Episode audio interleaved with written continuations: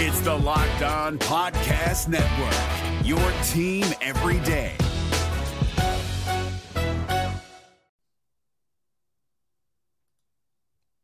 What does Jonathan India's hitting streak mean for his season?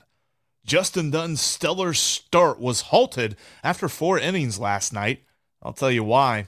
And there's a player we have written off who's making us take notice of him. That's all coming up on today's Locked On Reds. You are Locked On Reds, your daily Cincinnati Reds podcast. Part of the Locked On Podcast Network, your team every day. You are Locked On Reds with myself, Jeff Carr, and my co-host Stephen Offenbaker is out today, so it's just you and me. I am a lifelong fan of the Cincinnati Reds, and I've turned my addiction into information for you as we're down to 4 seasons. We're coming down to the wire here on the 4th season of me bringing you daily Reds podcast. Locked On Reds is part of the Locked On Podcast Network. We are your team every day. Thanks for always making us your first listen. We're free and available on all platforms. On today's podcast, I want to jump into a guy who's making us take notice of him, although we may or may not have really even took notice of him in the first place, depending on who you are. And Justin Dunn had a nice start. We'll give you some good trends to watch out for that I've seen over the last couple of games against these Cardinals, but I want to start first off with the hitting streak of Jonathan India. And before I start that, I want to let you know that today's episode is brought to you by BetOnline. BetOnline has you covered this season with more props, odds, and lines than ever before. BetOnline is where the game starts. All right, India, 13 games and counting on the hitting streak right now. He's actually doing pretty well in the hitting, in the batting average department at 320. Now, we always talk there's a lot more to hitting than batting average, and something that I've noticed is he's still not slugging very well. It's a lot of singles here and there, but you'll love to see it. This is a guy who we've talked about here recently that he's playing hurt, and it's very obvious to me that the whole reason for this is they've talked to him, the training staff has talked to him, the management staff has talked to him, and he's trying to salvage what really has been a disappointing season. Let's be honest. Jonathan India, and he would probably admit this as well, this is not anywhere near where we thought he would be. In fact, it's something that I looked up. Zips over at Fangraphs, Dan Szymborski does a projection system each and every year for every player. And he had projected Jonathan India to have a slash line of 262 with a 372 on base and a 451 slugging, and he projected him to amass just over 4 wins above replacement. Now, it's Fangraphs wins above replacement calculation, but still, a 4-win player would make him a top 5 Major League Baseball second baseman. Top 5 second baseman in Major League Baseball. Jeez, a little off today. But that's not the reality. In fact, according to Fangraphs' WAR calculation, he's been worth 0.3 wins above replacement this year. And again, if you look at the batting average statistic, you'd say, well, it's not that bad. He was projected to hit 262. He's hitting 257. Yeah, but he's got an on base of 323 and a slugging of 402. Those are marked differences from his projections. A lot of it's just been dealing with injury. How has he come back from the big injury early on in the season? And then also with the Field of Dreams stuff. Look, I know that we've talked about this a couple of different times, but that hit by pitch has really affected him. In fact, if you look this year, July, he was on fire in the month of July. He slashed 290 with a 365 on base and 527 slugging. That's more like it. Now, I didn't think he'd play all year with like a 500 slugging. That's pretty darn good. That's a middle of the order type dude. And Jonathan India is going to be the Reds leadoff hitter unless somebody unseats him. But with what he did in July, you really started to feel like he was turning a corner. And then he gets that hit by pitch in the Field of Dreams game. And ever since then, it's been different. I mean, the month of August, even with this 13-game hitting streak, the month of August, he's slugging under .400. It's annoying from a fan's perspective, as I watch Jonathan India, to see how much it's affected him. And there's part of me that says, why don't you just shut him down, get him healthy, bring him back next year? But that's not who Jonathan India is. Jonathan India is not taking a sabbatical. He's not taking a break because he's kind of hurt. You have to have a legitimate reason to keep Jonathan India off the field. And this is where the stats don't explain why a player is so awesome and why we love him. Like, there is no number that quantifies the grit and the heart and the tenacity that Jonathan India has on a daily basis. Coming in, batting leadoff, he'll bat second if they've got, you know, if Jake Fraley's on a hot streak, or if they want to put somebody else in the leadoff spot with who's having a hot streak, at least till the end of this year. We'll have a different conversation whenever the Reds are a playoff team and they're messing with the leadoff hitter spot. But for right now, that's not that big a deal. But he comes in and he does the work every single day. You can kind of see it sometimes in the way that his gait is around the bases, just kind of a little bit off. In fact, since he came back from the injury back in, you know, it was June 20 or no, it was in the beginning of June. Anyway, I had marked down June 28th cause that was his first home run. But really, since he came back from injury, he was one stolen base. That's it. That's not Jonathan India. He's playing hurt, but I have tremendous respect for him. It's something that Steve and I talked about the other day. It's like, you know, man, they're letting him play hurt, but that's also part of Jonathan India's mystique.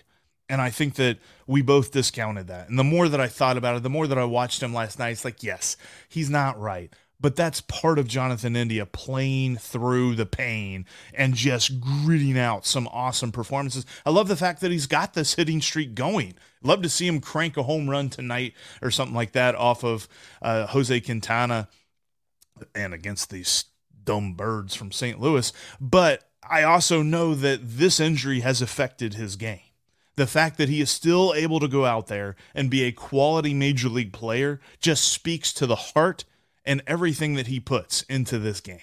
I respect that wholeheartedly, and I absolutely love everything about Jonathan India. It's a bummer to me that we're not going to see that season that we thought we were going to get. I bet he bounces back next year, and you got a couple of bounce back candidates on this team between him and Joey Votto that the lineup's going to be a lot of fun to watch whenever they're back healthy. But overall, the injuries have just sapped Jonathan India's sophomore year. And this 13-game hitting streak is like him trying to break through the clouds and just get a glimpse of what we would have seen, even though it still doesn't include the power and the overall speed that we might have seen from a healthy Jonathan India. So I'm rooting for him, obviously, to finish the season super strong here and just get back some of that, some of the expectations that we had for him before all of the injuries kind of messed that up. Coming up, we got to talk about this win last night. The Reds had a complete team win. Jonathan India was part of that, but a complete team win. We can't say that very often. We're going to look into why the Reds were able to put that together here in just a minute. But tonight, the Reds have a matchup on the mound. You've got Mike Minor against Jose Quintana. I mentioned that just a moment ago with the Cardinals here at Great American, and they've got a shot to win the series. Now, BetOnline doesn't like their chances. In fact, BetOnline has their money line odds to win the game at plus 204. Means if you put $10 on it, you'll win 20 on top of that if the Reds win. I don't know that I'm going near the money line. I'm not sure what's going to happen. Mike Minor. So, okay, and here's the other thing, too. The over-under on this game, they think there's going to be a lot of runs scored, and I tend to agree. The over-under is 9.5. Yeah. Right, the over. I'm about to say take the over, but I'm going to tell you why. There's two good reasons. The first one, Mike Minor's made 15 starts this year, and only 6 of them has he allowed less than 4 runs. And a couple of those 6, he's allowed 3 runs. So there you go. That's part to the over. The other part to me, of course, Jose Quintana on the mound. He's pitched well this year. He's got one thing that makes me wonder a little bit about his statistics. According to his career, he has a homer to fly ball ratio of around 10 to 11%. This year, it's only 6%. He's been getting lucky on the homers, and it's not as if he's allowing less fly balls. His ground ball rate is about the same that it's always been for his entire career. So he's still giving up the same amount of fly balls on a daily basis, but he's not seeing as many of those leave the yard. Welcome to Great American Small Park, Jose Quintana. I'm saying if you're taking anything for this game, take over 9.5 total runs on the game. And I think last I checked, that's actually a pretty decent value as well over at BetOnline. And for all your sports gambling needs, check out betonline.net because that's where the game starts. We're driven by the search for better, but when it comes to hiring, the best way to search for a candidate isn't to search at all. Don't search, match with Indeed. 93% of employers agree Indeed delivers the highest quality matches compared to other job sites, according to a recent Indeed survey. And listeners of this show will get a $75 sponsored job credit to get your jobs more visibility at Indeed.com/podcast. Just go to Indeed.com/podcast right now and support our show by saying you heard about Indeed on this podcast. Indeed.com/podcast. Terms and conditions apply. Need to hire? You need Indeed. Thanks for making Locked On Reds your first listen of the day. As always, coming up tomorrow, we'll see if the Reds can get that series win. We'll break down what happens in another Mike Minor start, and we'll look ahead to the weekend series. But let's talk about last night, because Justin Dunn was good. I love to see those 4 innings that he had. He did give up the 1 home run, but overall, a fantastic performance by him. That 1 homer was just one of 3 hits that he allowed, and he had 4 strikeouts. Now, the one thing that I will say, he wasn't missing many bats. There were only 3 total whiffs on the night, and they were on his slider. He didn't get any swings and misses on his fastball or his curveball, and he only threw his changeup twice, and they were both outside the zone, so they weren't even factoring in.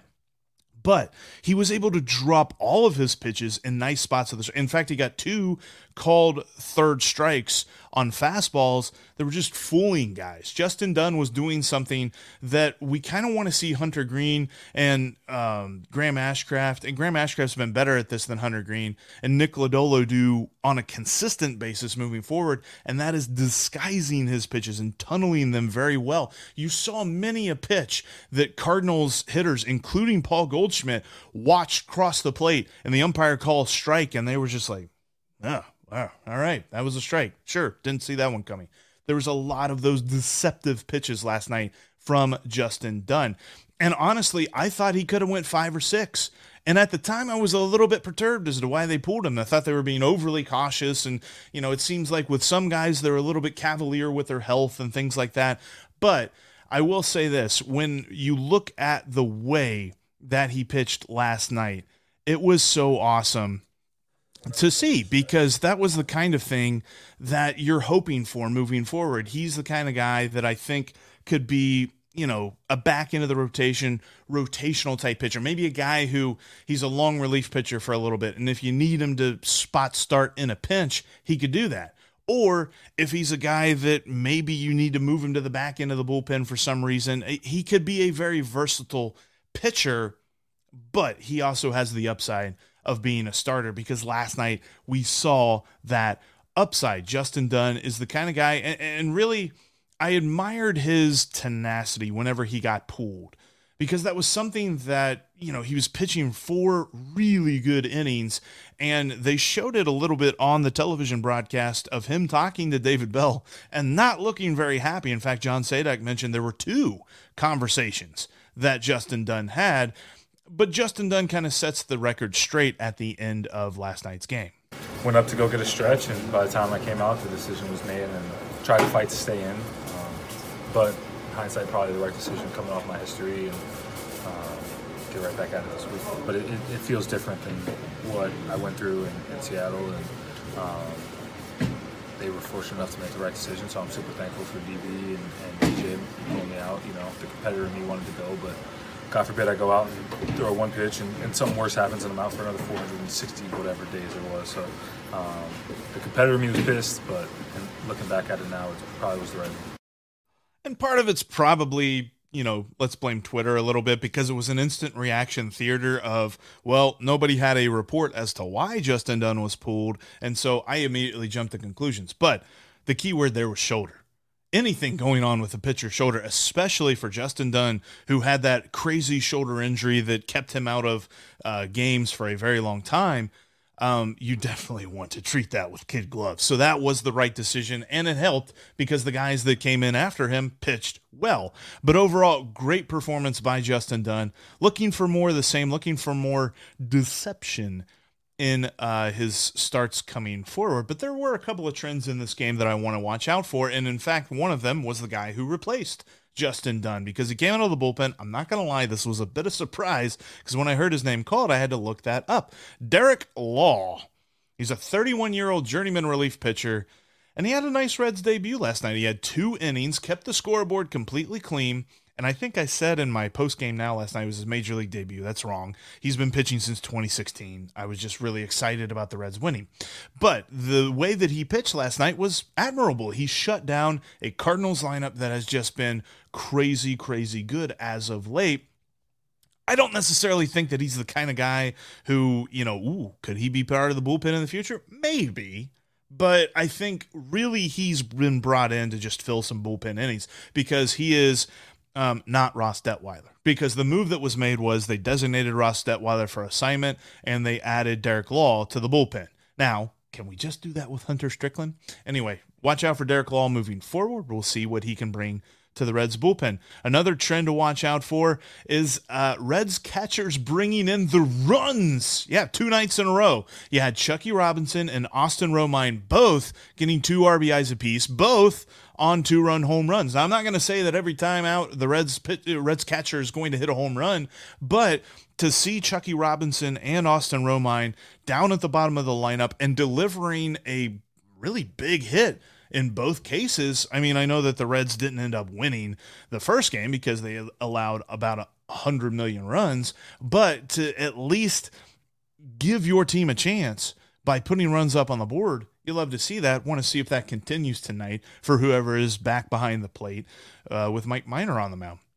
Something else that I want to see, because I've been watching this a lot, and it's been interesting to me, because remember, it's about 3 weeks ago, David Bell made a move that we all said was wrong. In fact, all of us agreed that all of us in Reds country agreed that pinch hitting Alejo Lopez for Jose Barrero with the bases loaded in New York was a terrible idea, because you're trying to develop Jose Barrero.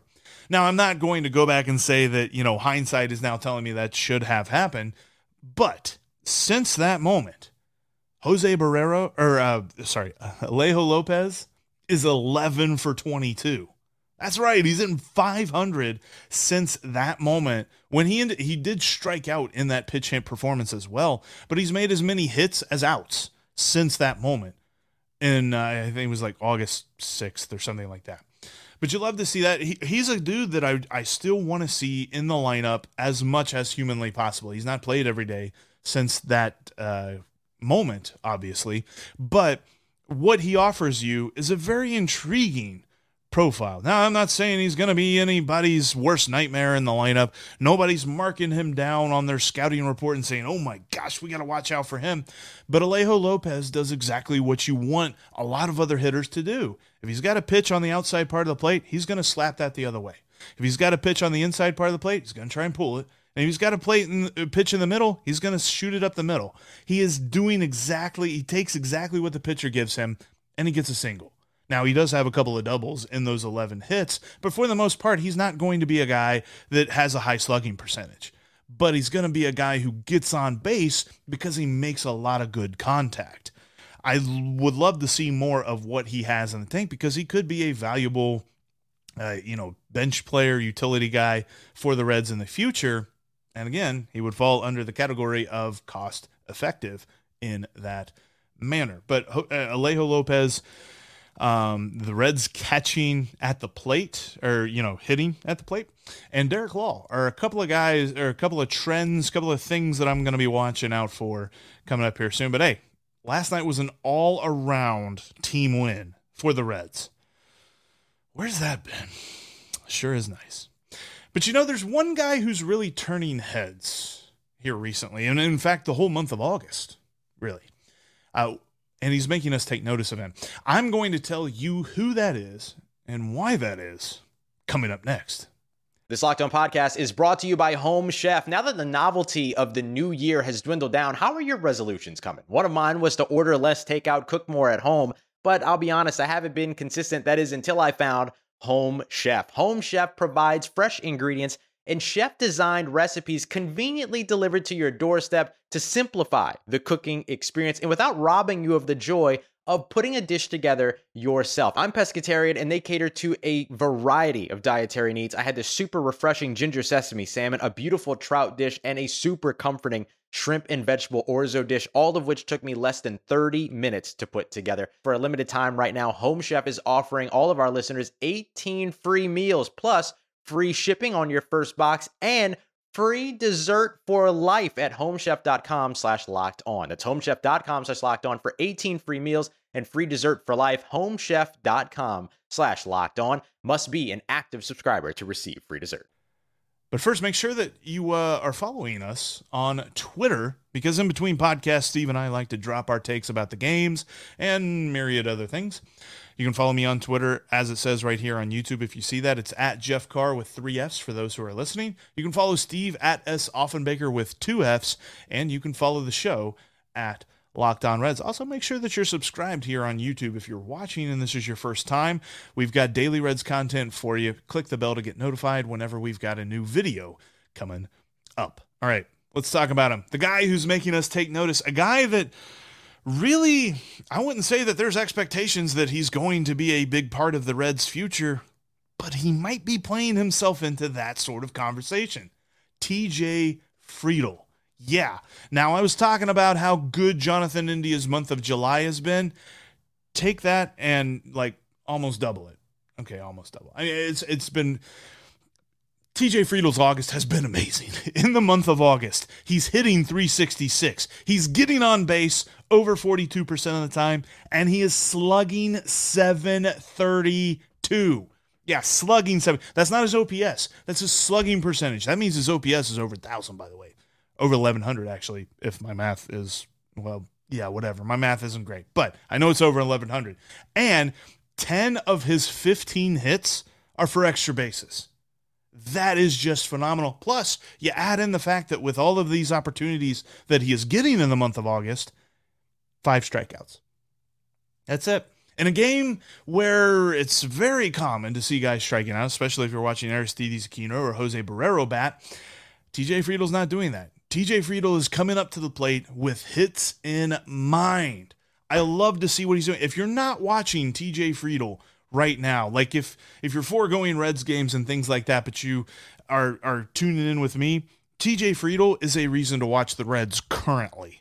Now, he has been on such a month, such a roll since really being handed consistent playing time that it is making me wonder if there's a bigger conversation to be had about him. Now, me and Steve have mentioned that he is among the names of guys who fall under, you know, a fourth outfielder on a good team.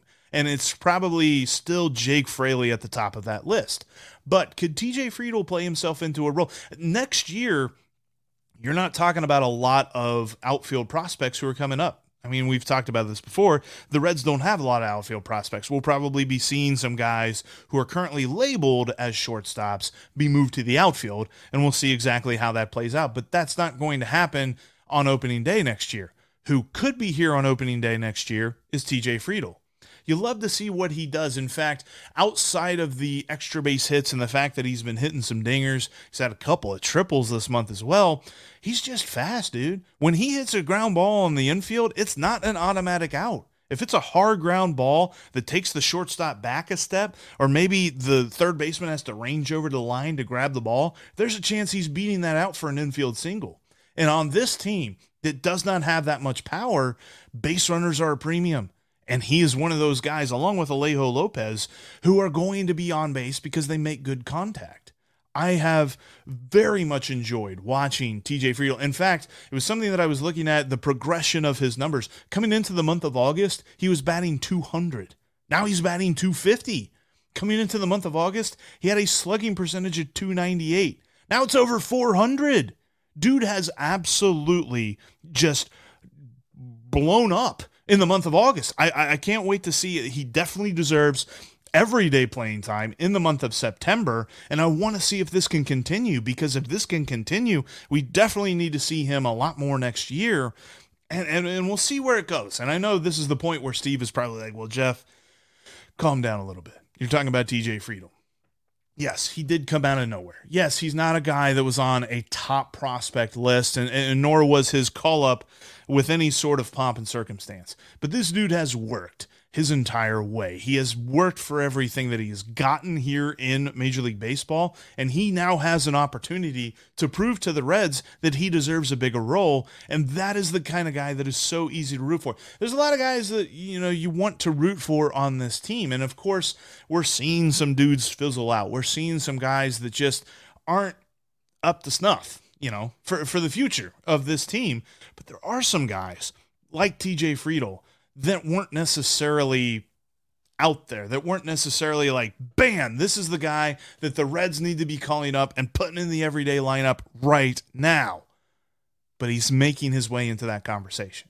And if he continues this kind of hot stretch through September, we're going to have a fun offseason talking about where TJ Friedl fits into this roster for 2023. And then, you know, depending on what he does in 2023, we'll talk about what happens for a good Reds team and TJ Friedl. Again, you know, you need guys that aren't necessarily the all-star, all-world, just obvious, middle-of-the-order type dudes. You need depth guys. And this is really where the Reds can find this out, with these guys that aren't at the top of their prospect list, that weren't at the top of their plans for future success. Guys like TJ Friedl, guys like Alejo Lopez, guys like Chuckie Robinson and Austin Romine, although Austin Romine was a trade, but guys like Chuckie Robinson, who could play themselves into a bigger conversation. And you love to see that, because you can look back on 2022 and say, gosh, that year, that was a rough year overall for the Reds, but that's when we saw the emergence of this dude. And TJ Friedl is emerging in the months of August. Can he continue it moving forward? I'm watching him every night. I'll definitely keep you up to date every night. I'm not saying that you should watch the entire game just to watch TJ Friedl, but TJ Friedl is worth the watch if you're flipping channels and you happen to pass. Which, by the way, who flips channels anyway? I'm talking myself in circles now. Thanks so much for checking out this edition of the Locked On Reds podcast. Make sure that you hit the subscribe button on your favorite podcasting app. Hit the follow button here on YouTube and click that bell to get notified. Tomorrow, we are going to look at what the Reds did in the series finale. Can they get the series against those dumb birds? I hope so. Thanks for making Locked On Reds your first listen. Now check out the Ultimate Pro Football Preview for 2022. It's an 8-episode extravaganza that will get you ready for the NFL season. The local team experts of every Locked On podcast team, plus a betting angle from Lee Sterling from Locked On Bets, are all combined into one ultimate NFL preview. Football is almost back. Now, college football is, but NFL football is almost back. Search for the Ultimate Pro Football Preview 2022 on your Odyssey app, YouTube, or wherever you get your podcast. And as far as Reds baseball is concerned, you know I'm going to have you covered every single day for the rest of the week. It's just you and me. And coming back Monday, or Tuesday actually, Steve will return, because we're Locked On Reds every single day. Hey, Prime members, you can listen to this Locked On podcast ad-free on Amazon Music. Download the Amazon Music app today.